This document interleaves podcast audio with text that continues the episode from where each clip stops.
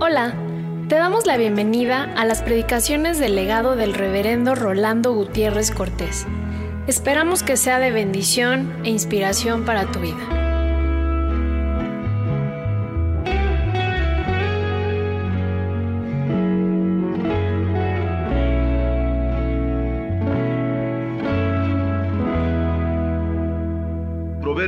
14, del 28 al 32. En la multitud del pueblo está la gloria del rey. Y en la falta de pueblo, la debilidad del príncipe. El que tarda en airarse es grande de entendimiento, mas el que es impaciente de espíritu enaltece la necedad. El corazón apacible es vida de la carne, mas la envidia es carcoma de los huesos. El que oprime al pobre afrenta a su hacedor, mas el que tiene misericordia del pobre lo honra. Por su maldad será lanzado el impío, mas el justo en su muerte tiene esperanza. Salmo 112. Bienaventurado el hombre que teme a Jehová y en sus mandamientos se deleita en gran manera. Su descendencia será poderosa en la tierra. La generación de los rectos será bendita. Bienes y riquezas hay en su casa y su justicia permanece para siempre. Resplandeció en las tinieblas luz a los rectos. Es clemente, misericordioso y justo. El hombre de bien tiene misericordia y presta. Gobierna sus asuntos con juicio, por lo cual no reparará jamás. En memoria eterna será el justo. Nosotros bendecimos al Señor por su palabra, porque con ella nos advierte acerca de pruebas que habremos de pasar en la vida, funciones que habremos de cumplir y fortaleza con la que debemos responder. En este capítulo 14 de los Proverbios que hemos estado considerando en los últimos domingos, nosotros nos encontramos con que el primer verso del capítulo se inicia diciendo que la mujer sabia edifica su casa, mas la necia con sus manos la derriba. Recuerdo haber hablado en esos momentos de la mujer, como lo indica la escritura, y en realidad recuerdo de cuánta bendición nos fue la meditación de la palabra a todos, y particularmente a madres. En esta semana hemos tenido muchas pruebas en medio nuestro, y especialmente con madres.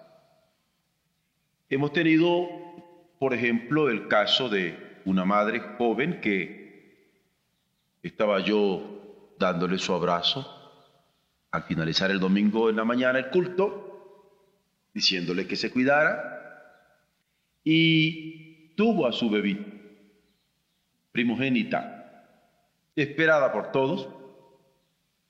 Cuando yo llegué a la casa me dijeron, ya nació un niña. Y me alegré mucho. Pero luego a la medianoche, antes de 24 horas, el Señor había recogido a la nena. No solamente la madre tuvo necesidad de la fortaleza, el padre también. Cualquiera de nosotros que ha tenido la experiencia de haber perdido un niño pequeño, sabe que en nuestra paternidad no hay edades, sino que todo es amor. Y yo bendije al Señor porque esta pareja es pareja cristiana. Y podía tener la consolación de la gracia del Señor. Era Lázaro y Ruán. Pero luego recibí otra llamada. Esta no fue de la ciudad, fue de Europa. Hace unos cuantos meses tuvimos la visita de esta familia entre nosotros, la familia Hofer y uno de sus hijos, 18 años, David, en un accidente. El Señor lo recoge. Hoy, Dios mediante, estará siendo sepultado. De nuevo, es una familia en donde la madre tenía que tener mucha fortaleza, pero el padre también, porque en realidad nunca nos imaginamos que de la noche a la mañana podamos estar despidiendo a un niño recién nacido o a un joven en plena juventud. Es más, nosotros más bien pensamos que los que normalmente habrán de morirse serían los grandes, los que ya tenemos una vida vivida. Y a veces como que nos conformamos con la muerte del anciano, aunque siempre nos duele. Y digo que bendecimos nosotros al Señor porque nos permite en su palabra estar apercibidos de todas estas eventualidades sabiendo que el Señor requiere nuestra fortaleza en el seno de un hogar para que estas eventualidades inesperadas puedan ser significativamente asimiladas para que el Evangelio suyo resplandezca en nuestro vivir. Quizá cuando estábamos pensando sobre el pasaje que estoy mencionando en estos momentos. La mujer sabia edifica su casa, mas la con sus manos la derriba. Nadie hubiera pensado que la palabra nos estaba fortaleciendo para estos momentos difíciles. Y probablemente en esta hora, cuando vamos a pensar sobre otro pasaje, en el mismo capítulo, alguien podría pensar que es inoportuno el pasaje, que quizá eso nunca nos va a llegar a nosotros. Porque al hablar de que Dios bendice a los buenos gobernantes, pues quizá no aparecería como algo eminentemente relevante, pertinente para la hora actual. Porque nosotros no nos dedicamos al juego del poder político en términos generales. Pero no sé, Dice la Biblia que Dios es el que pone a los gobernantes. Y yo no sé si entre nosotros, a esta hora, estamos teniendo al que va a ser gobernante de alguna ciudad, de algún pueblo, de alguna situación del país en los próximos sexenios. Ustedes dirían no. ¿Y acaso alguno de nuestros jóvenes, imberbes incluso todavía, o a lo mejor ya barboncitos, Podríamos decir, pero ¿cómo estos muchachos? Sin embargo, el Señor sabe en qué medida nos prepara. Y es en la confianza de esta pertinencia que, como acabo de ejemplificar, cuando menos lo esperamos, se hace sentir el Señor como apoyo a nuestra vida. Vamos a meditar en la palabra de ahora. Esta palabra que está inspirada en Proverbios 14 del 28 al 32, cuando dice, en la multitud del pueblo está la gloria del rey y en la falta del pueblo la debilidad del príncipe. El que tarda en airarse es grande de entendimiento, mas el que es impaciente de espíritu enaltece la verdad, la necedad. El corazón apacible es vida de la carne, mas la envidia es carcoma de los huesos. El que oprime al pobre afrenta a su hacedor, mas el que tiene misericordia del pobre lo honra. Por su maldad será lanzado el impío, mas el justo en su muerte tiene esperanza. Quizá alguno de los jóvenes pudiera pensar, pastor, si yo quiero recibir clases de politología, voy a ciencias políticas a la escuela. Pero déjenme compartir con ustedes lo que sobre esta ciencia se va a considerar como un arte teológico en la Biblia, en donde el rey Salomón está dando consejos a su hijo y en este caso le está enseñando cómo ser gobernante después de la experiencia que ha tenido.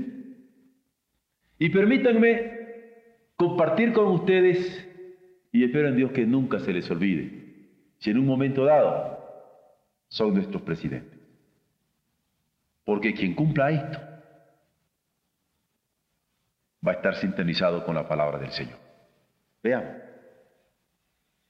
Como el Padre ve por sus hijos, el gobernante ve por su pueblo. El que no tenga la capacidad de paternidad responsable, no tiene la capacidad de ser gobernante responsable.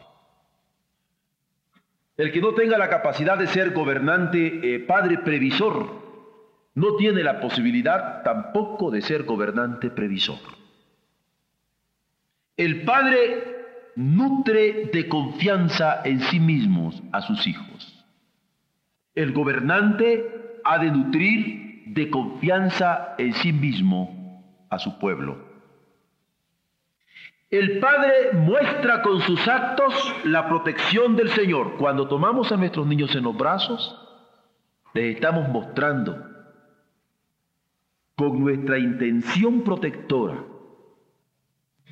que creemos en un Dios que también con intención protectora nos cuida cuida el convivio en que se desarrolla, tanto el padre en la casa como el gobernante en la ciudad. No se puede ser padre sin cuidar el ánimo que hay entre los hijos o la animadversión que se pudiera dar en determinado momento. Hay que cortar las animadversiones si en un momento dado detectamos que aparecen en el hogar. No podemos permitir que uno de nuestros hijos no ame al otro. Tenemos que estar vigilantes de esa relación y enseñarles a amarse, a perdonarse. El padre que no vigila esas relaciones y no vigila la salud del corazón de sus hijos en las relaciones fraternales, no está cumpliendo. Igual pasa con un buen gobernante. Un buen gobernante no echa a pelear a lo suyo. Cuida la armonía de toda la ciudad Procura el crecimiento del espíritu, la bienandanza de sus costumbres, la educación de sus aptitudes. Esto es cierto que el Padre, esto es cierto que el buen gobernante. No es nada fácil su tarea. Protegerles como padre y protegerles como gobernante sin estropear su iniciativa. Dirigirles sin desoír sus intereses el ejemplo de un padre es básico, el de un gobernante es fundamental. Un padre que no da ejemplo no puede tener fuerza moral. Un gobernante que falla en su ejemplo, falla en su fuerza moral. Todos atienden el comportamiento de un padre. Todos atendemos el comportamiento de un gobernante. El comportamiento personal no se da en el vacío, afecta a todos los que nos rodean, particularmente a nuestra familia cuando somos padres, a nuestra ciudad cuando somos gobernantes. Todo el mundo se informa de los aciertos que tenemos, pero también de los desaciertos que tenemos, de la nobleza con que actuamos o del despotismo con que actuamos, de las virtudes que tengamos o de las debilidades que poseamos. Salomón lo sabía. Por eso aconseja para su hijo autocontrol, dominio de sí mismo como característica personal, control de buen gobernante que brota como fuente activa la educación de su pueblo, su responsabilidad en las tareas o entusiasmo en la participación de las metas comunitarias. Hay del gobernante que no ve en la comunidad civil el campo donde su corazón se proyecta. Hay del gobernante que no ve en la comunidad civil el campo donde su corazón está educando actitudes u organizando las labores de su pueblo. Aún los desvalidos logran ser movilizados por él al coincidir con sus planes. ¿Por qué no tener a Dios como manantial de vida cuando se gobierna un pueblo? ¿Por qué querer ignorarle cuando se gobierna un pueblo? ¿Por qué poner de lado a Dios cuando se gobierna un pueblo? ¿Por qué no vigilar de cerca el autocontrol de un temperamento para gobernar con serenidad y justicia. ¿Por qué no tener al pobre como objeto de la justicia y la misericordia para agradar al Dios Padre Todopoderoso, Creador del cielo y de la tierra, que nos ha creado a todos, nos ha redimido a todos, nos ama a todos? En el pasaje que hemos leído en esta mañana, Proverbios 14 del 28 al 32, nos encontramos con que Dios bendice al buen gobernante, qué bendición de su pueblo. El verso 28 nos dice, en la multitud del pueblo está la gloria del rey y en la falta de pueblo la debilidad del príncipe. Porque un gobernante debe atender al pueblo y atender al pueblo es ver que no le falte pan. Atender al pueblo es ver que no le falte abrigo. Atender al pueblo es ver que no le falte habitación. Atender al pueblo es ver que no le falten fuentes de trabajo. No se trata de atender al pueblo dando discursos sino atendiendo sus necesidades primarias. El cuidado de la salud se incluye, aunque es mejor vigilar su alimento que curar sus enfermedades. Por eso todos los programas que nosotros tenemos, cuando somos gobernantes, para vigilar el llenar las necesidades primarias del pueblo, es función primordial que hay que tener en consideración. Claro, que cuando llegan deben ser atendidas las enfermedades y debemos tener previsión para ello.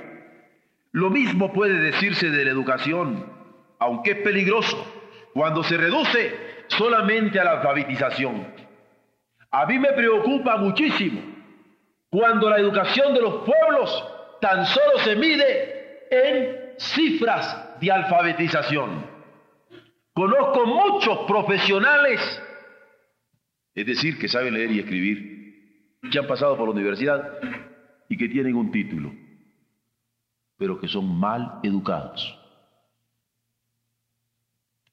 Y conozco también a muchos analfabetas, es decir, que no saben leer ni escribir, pero que saben meter el arado para herir la tierra y sembrar. Campesinos tal vez, pero que son caracteres ejemplares. Un ejemplo vivo es el profesional que obtiene títulos por haber tenido escolaridad formal, pero sin carácter, porque careció de la dirección de un padre. El carácter lo da un padre y lo forma y lo forja para ser hombres que sepan luchar, mujeres que sepan luchar, hombres que amen el trabajo, mujeres que amen el trabajo, que se sientan incómodos si no están trabajando.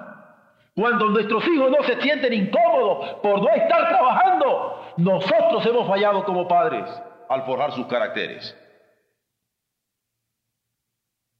Decía que un ejemplo vivo es ese profesional que tiene títulos por haber tenido escolaridad formal, pero sin carácter, porque carece de la dirección de un padre, pero porque está contrastado con muchos campesinos que sin saber leer tuvieron la posibilidad de ser educados por sus padres en saber cultivar la tierra, en saber vigilar el crecimiento de una planta, el saber cuidar el crecimiento de sus animales domésticos, o el saber controlar sus caracteres. Yo los he visto con mis propios ojos. Cómo les enseñan a amar sus cultivos.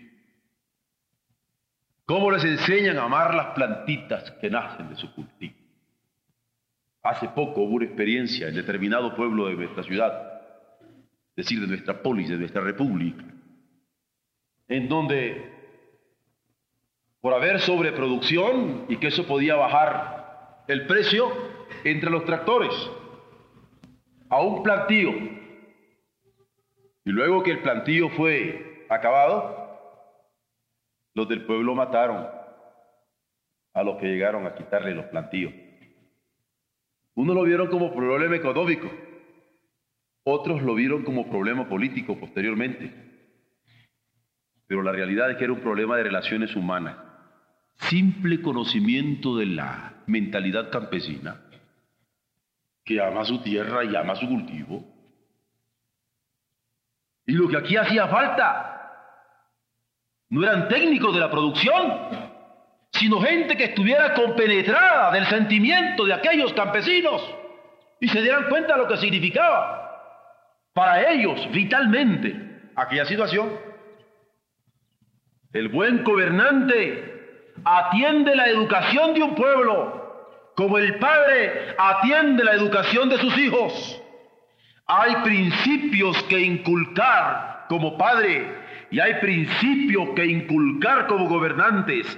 Hay costumbres que cuidar como padres y hay costumbres que cuidar como gobernantes. Hay disciplinas que estimular como padres y hay disciplinas que estimular como gobernantes. Hay caracteres que construir Insistimos, un buen gobernante debe ser bendición de su pueblo, porque el pueblo cuenta, y si el pueblo es atendido, se torna en su gloria. Mas si es débil, es muestra de su incapacidad, porque un buen gobernante debe gozarse, como quien disfruta de la gloria, cuando su pueblo puede gozar de la buena dirección, del tino de su gobierno. Dios bendice a un buen gobernante. Entonces, que es bendición de su pueblo. Pero también bendice a un buen gobernante que se controla bien. Y así dice la Biblia, verso 29. El que tarda en airarse, es grande en entendimiento. Mas el que es impaciente de espíritu enaltece la necedad. Es una lástima que las riquezas lleguen a esclavizar a los hombres, convirtiéndolos en esclavos de sus apetitos. ¿Y qué del poder? El poder que enferma tanto a los oportunistas, que llegan a detentarlo porque al no tener preparados a otros para ejercerlo, ellos tienen que ejercerlo y acaban sucumbiendo en sus propias debilidades. Un buen gobernante se educa para que el poder no lo enferme. Hay que huir de los oportunistas que a un momento dado, por una coyuntura determinada, surgen porque se enferman y no son capaces de gobernar. Es el gobernante oportunista, rodeado de riqueza y poder, que por carencia de sabiduría se torna en déspota. Porque como no tiene sabiduría, lo único que le queda es la arbitrariedad. Por su impotencia tiene crisis de ira, porque yo me monto en ira cuando soy impotente para hacer otra cosa. La ira es un escape de la impotencia, porque no hay capacidad de entender los problemas de un gobierno. ¿No lo dice claro la Biblia? El que tarde en airarse es porque es grande en entendimiento. A más posibilidades tengo de entender, menos posibilidades tengo de montar venida. Porque puedo entender la naturaleza humana. al niño y al joven, y al recién casado y al adulto y al anciano. No se puede pensar en gobernar sin tener capacidad de entender.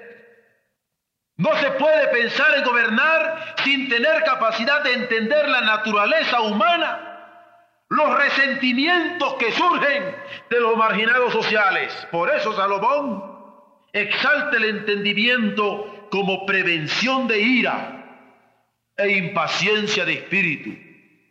Él sabía que el que no sabe controlar su temperamento, el que no sabe esperar con serenidad, suele caer en las redes de la necedad el que es impaciente le dice al hijo, enaltece la necedad. Porque el autocontrol es necesario. Y más aún, el control de Dios sobre el carácter. Porque esto sí es indispensable. Vean ustedes cómo, entonces en la Biblia nos enseña que Dios bendice al buen gobernante, que bendición para su pueblo pero también al buen gobernante que se controla bien porque tiene esta amplitud de entendimiento y este autocontrol en su espíritu para no enaltecer la necedad. Pero también la palabra del Señor nos dice que Dios bendice al buen gobernante que tiene un corazón apacible. La expresión es bíblica, corazón apacible. ¿Quién no desea un gobernante con corazón apacible? cuya vida exhala seguridad, que cuando llega lo que sentimos es seguridad. Ya vino nuestra seguridad, ya llegó nuestra seguridad. Un jefe que es capaz de proyectar seguridad tiene buenos subalternos. Un jefe que todo el mundo se pone a temblar cuando llega, olvídese, porque se mueven cuando usted llega, pero cuando se va, vivimos las situaciones de nuestra burocracia. Por eso, ¿quién no desea un gobernante con corazón apacible, cuya vida exhale seguridad y brinda alegría a los que le rodean? La Escritura nos dice que el corazón apacible es vida, es vida de la carne, porque alguien que tiene un corazón apacible tiene vida en su carne y da vida a los que le rodean y se muestra amigable con los hombres, humilde en sus actitudes, dispuesto en el servicio, de buen humor en cada circunstancia. El amigable inspira confianza, por eso es amigable. Inspira confianza, inspira amistad. El humilde inspira respeto. El dispuesto inspira colaboración. El de buen humor inspira alegría. ¿Quién no está dispuesto a laborar y a colaborar codo a codo con quien tiene esta clase de corazón? Lo contrario puede decirse de quien tiene envidia y está carcomido de resentimientos, exabruptos provocativos y actitud defensiva porque en cada hombre mira una amenaza. En vez de ser amigable, es osco. En vez de ser humilde, es soberbio. En vez de estar dispuesto, es tacaño. En vez de buen humor, es irascible. Nadie se acerca a él porque su compañía es estar a disgusto o salir descontento, lleno de memorias ingratas. Y todos tenemos este ejemplo. Cuando usted sale de determinada oficina y sale a disgusto, ¿por qué salió a disgusto? Cuando usted sale de determinada oficina y usted sale con una memoria ingrata, ¿por qué sale con esa memoria ingrata? Porque no tuvo alguien con corazón apacible que lo atendiera. Pero cuando usted tuvo alguien con corazón apacible que lo atendiera, sale reconfortado, sale con seguridad, sale con alternativas posibles, porque si no había, las construyó. Lo contrario puede decirse entonces de los que teniendo corazón apacible son capaces de inspirar esta seguridad. Por eso cuidar a cada gobernado es cuidar primeramente el buen estado del corazón. Quien tiene un corazón apacible, quien tiene un corazón apacible, es vivo.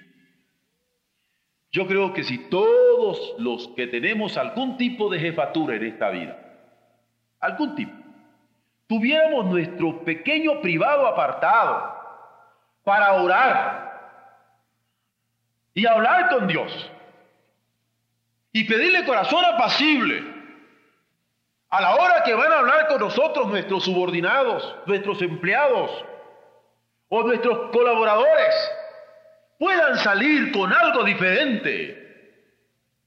Es necesario esto. Hasta haciendo tremenda falta en todas nuestras jefaturas, en todo el mundo. Por eso el Señor insiste sobre toda cosa guardada, guarda tu corazón porque de él manda la vida. Sobre toda cosa guardada, hay que guardar el tener un corazón apacible, porque de él manda la vida. Por eso hay que tener este apartado para orar.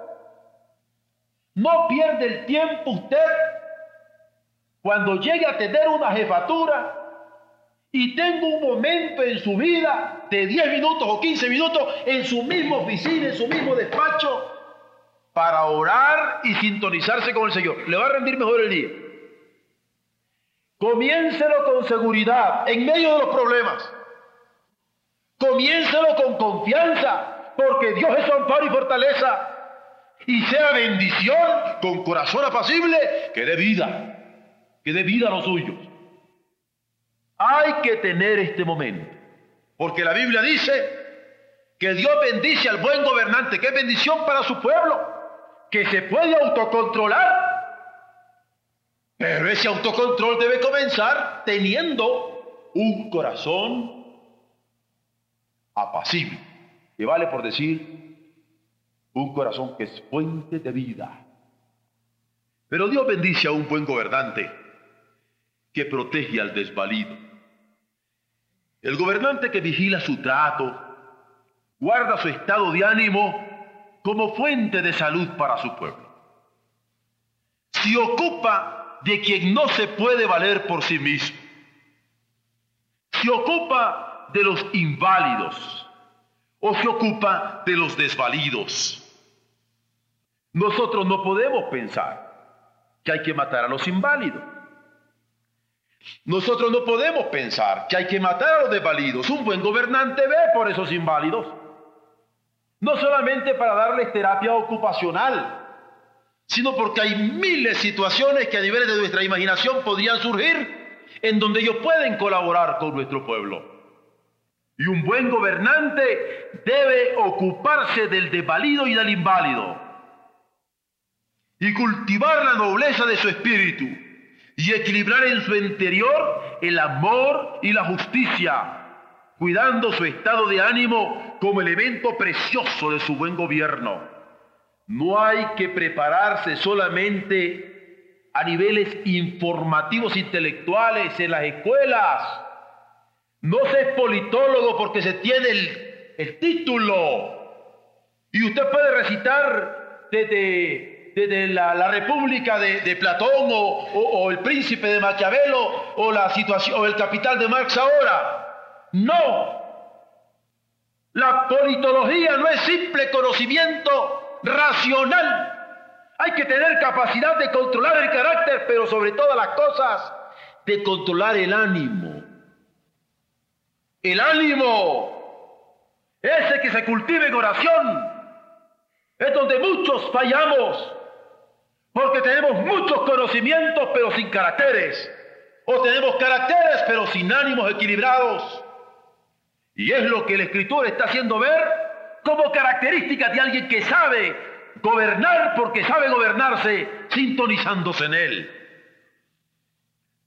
Por eso Dios protege a un buen gobernante que protege al desvalido, cuidando su propio estado de ánimo como elemento precioso de su buen gobierno. ¿Se imaginan ustedes cuando uno esté enfermo en el hospital? Para ponerles un ejemplo, una analogía, de un médico que llega, osco, disgustado, molesto, usted lo espera, espera, confiando en que le va a dar alguna palabra de ánimo y dice, ah, ya no me moleste, etc. O que no lo quiere ni oír, o que se le hace que es decio, que no lo atiende, su ánimo está agrio. ¿Cómo se siente usted que después que se ve el médico? ¿Ni esperanza de salir de aquí? Pues igual pasa con alguien que tiene a su cargo la dirección de tantos ánimos que están laborando con él. Necesita tener un equilibrio de tal manera que si vinieron preocupados, salgan con una nueva disposición, con un buen ánimo, con una nueva proyección. Por eso, para el inválido cuido mi ánimo, para el desvalido cuido mi ánimo, ya no digo para mis propios colaboradores. A los desvalidos se tienen como objeto permanente de atención porque puede dar cuenta al Señor de cada uno de sus actos en cualquier momento que sea requerido. En lo personal, yo quisiera poner a la consideración de cada uno de ustedes y muy particularmente para aquel que el Señor vaya a tener entre nosotros para dirigir alguna situación de nuestro pueblo este pasaje del libro de para ser recitado noche a noche, porque creo que si todos los gobernantes del mundo recitaran este pasaje, si ustedes quieren como rezo, ya la hicimos. Lo copié y lo integré en el sermón porque no quiero que se pierda.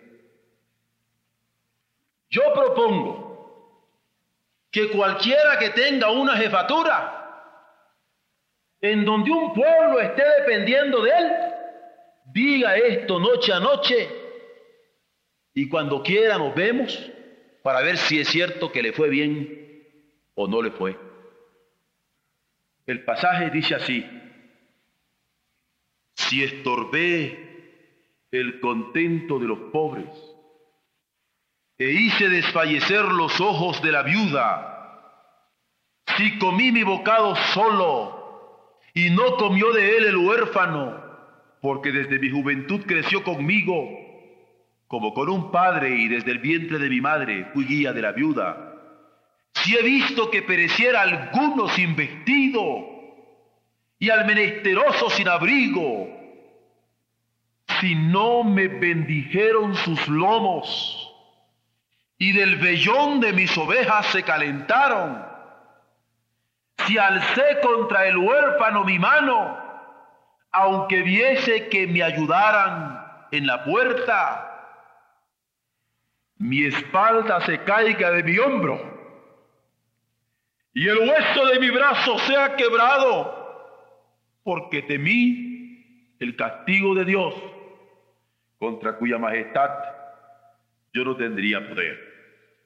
Ah, hermanos, si nosotros pudiéramos tener gobernantes que no se acostaran sin decir esta oración, los millones que se están muriendo de hambre en estos momentos, millones de personas, podían tener otra esperanza en contra de los millones de dinero en donde se está escapando las posibilidades de vida por tanta corrupción. Esto hace falta. Dios bendice a un buen gobernante que es capaz de sintonizarse con él a la luz prístina, clara, diáfana de su santísima palabra. Es que alguien duda que un gobernante con esta sensibilidad espiritual, orando noche a noche esta oración a Dios, vaya a ser bendición de su pueblo. Con esta oración no solamente se estaría seguro de su autocontrol, sino del control de Dios sobre sus actos. Y con este examen de conciencia se puede estar seguro de que un corazón apacible será el que despierte cada mañana para gobernar bien a aquellos que están bajo su cuidado, teniendo como criterio de sus acciones el temor de Dios y la protección del desvalido, porque, verso 31, el que oprime al pobre afrenta a su hacedor. Mas el que tiene misericordia del pobre le honra. Y para concluir, yo quisiera que consideráramos que Dios bendice al buen gobernante con una muerte con esperanza. Y probablemente ustedes me dirían, ay pastor, pero ¿cómo es que se va a mencionar la muerte y le está dando todas las bendiciones al buen gobernante en la escritura? Bueno, es que así está la escritura. Porque como allí mismo se dice, está establecido que los hombres mueran a una vez y después el juicio. La escritura no en manera alguna elude una realidad, que es que nos vamos a morir. Pero lo que dice es que tiene una muerte bendita el que es buen gobernante. Vean el verso 32. Por su maldad será lanzado el impío, el mal gobernante, o lo destierran o lo mandan al paredón. Por su maldad será lanzado el impío. Pero ¿qué dice después? Mas el justo, en su muerte, tiene esperanza. ¿Cómo la ven? ¿Por qué? Porque quien muere en el pecado, muere sin esperanza, la paga del pecado es muerte. ¿Y no les parece que es triste morir en el pecado? Por eso estamos hablando que Dios bendice un buen gobernante y advirtiendo que es triste morir en el pecado. Un gobernante debe cuidarse de morir en el pecado. Y nosotros debemos de orar por nuestro gobernante, dice la Escritura, no solamente para que sean buenos, sino para que no tengan esta tristeza de morir en el pecado y tengan oportunidad de conocer a Dios y pedirle perdón y alcanzar su perdón por su gracia. Un gobernante debe de cuidarse de morir en el pecado, porque si es serio ser responsable ante Dios por la propia vida, es mucho más serio ser dirigente de un pueblo, porque cuando uno está ante Dios, como dirigente de un pueblo, tiene que responderle por ese pueblo. Todos los días hay que confesar al Señor nuestros pecados, esperando la luz que guíe para hacer el bien que le honra. Es lamentable morir bajo el sentimiento de culpa cuando se reconoce el pecado de un bien que no se hizo, pudiendo haberlo hecho, porque es terrible morir bajo el pecado. Pero cuando estamos considerando un bien que pudimos haber hecho y no lo hicimos, y nos damos cuenta del pecado, pero también de que no lo hicimos porque ya tenemos conciencia de ello, entramos en un estado que se llama culpa. Y qué terrible es morir pudiendo haber hecho algo por nuestro pueblo porque estuvo a nuestro alcance y con nuestras posibilidades, y no lo hicimos. Por eso decía, es triste morir en el pecado, pero más triste aún, morir con este sentimiento de culpa. Cuando se reconoce el pecado de ese bien que se pudo haber hecho y no se hizo, pero más aún cuando se hace un mal que pudo haberse evitado. En tanto que gobernados a nosotros lo que nos corresponde es educarnos en su palabra, orando en todo tiempo por nuestros gobernantes. Pero si a alguno de nosotros toca la responsabilidad de gobernar, sea esta palabra de advertencia y también de edificación. De nuevo, podrían decirme, pero pastor, ¿quién de nosotros, alguno nos ha visto cara de que va a ser gobernante? Pues el Señor sabe. Una cosa sí quiero, que si a alguno de nosotros nos llame el Señor para servirle en la cosa pública, tengamos la capacidad de recordar que somos responsables ante Él. ¿Se acuerdan que siempre les he dicho que cuando unos muchachos se hacen novios y me dicen, ¿qué consejo nos da, pastor? Y yo les digo, ah, solamente que os comportéis como es digno del Evangelio de Cristo. ¿ah? Les doy un par de abrazos, de besos y que Dios los bendiga. Yo diría lo mismo. El Señor nos da una responsabilidad pública. Oremos todas las noches este pasaje de Job. sintonizando nuestra conciencia con el Señor. Y que de nosotros Dios reciba honra en el ejercicio de nuestras acciones donde quiera que estemos. Amén.